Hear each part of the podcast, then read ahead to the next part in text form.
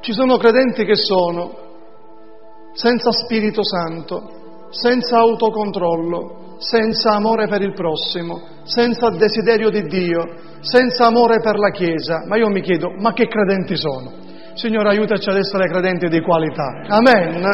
E brevemente, fratelli, io vorrei vedere questa qualità di questa Chiesa innanzitutto nei suoi membri. Nella Chiesa che era ad Antiochia c'erano, e spero vi sia un gloria a Dio, c'erano profeti, c'erano dottori e non si parla né eh, di specialisti in eh, in medicina, ma si parla semplicemente di uomini atti ad insegnare la dottrina di Dio. Non, vi, non c'erano in questa chiesa uomini qualunque, ma dei profeti e dei dottori. Il valore e il pregio di una comunità locale non si misura secondo i canoni, i metri umani. Una chiesa non è di qualità perché ha un bel bruzzoletto in banca, una chiesa non è di qualità perché, come diceva il fratello in testimonianza, siamo pochini, non è di qualità perché si è in tanti, non, non, è di qualità perché all'interno della Chiesa vi sono dei professionisti, magari anche conosciuti e famosi. La Chiesa è di qualità perché all'interno della Chiesa vi sono uomini e donne lavate col sangue di Gesù. Vogliamo dare gloria a Dio? Ciò che rende di qualità la comunità locale è il fatto che è frequentata da uomini qualsiasi, da donne ordinarie che Cristo ha incontrato, ha lavato con il sangue prezioso, li ha suggellati con lo Spirito Santo e li ha fatti figli di Dio.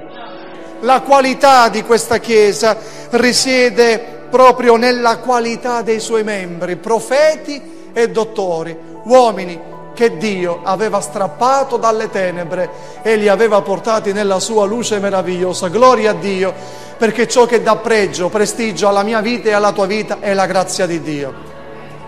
Ma come? Dio sta salvando, sta battezzando. Abbiamo appena letto che con la predicazione di Pietro e Giovanni 5.000 uomini e poi sorse un mormorio. State tranquilli, è tutto normale. Siccome Dio sta operando, sorse un mormorio e notate come quel mormorio voleva distogliere gli apostoli dal predicare il Vangelo.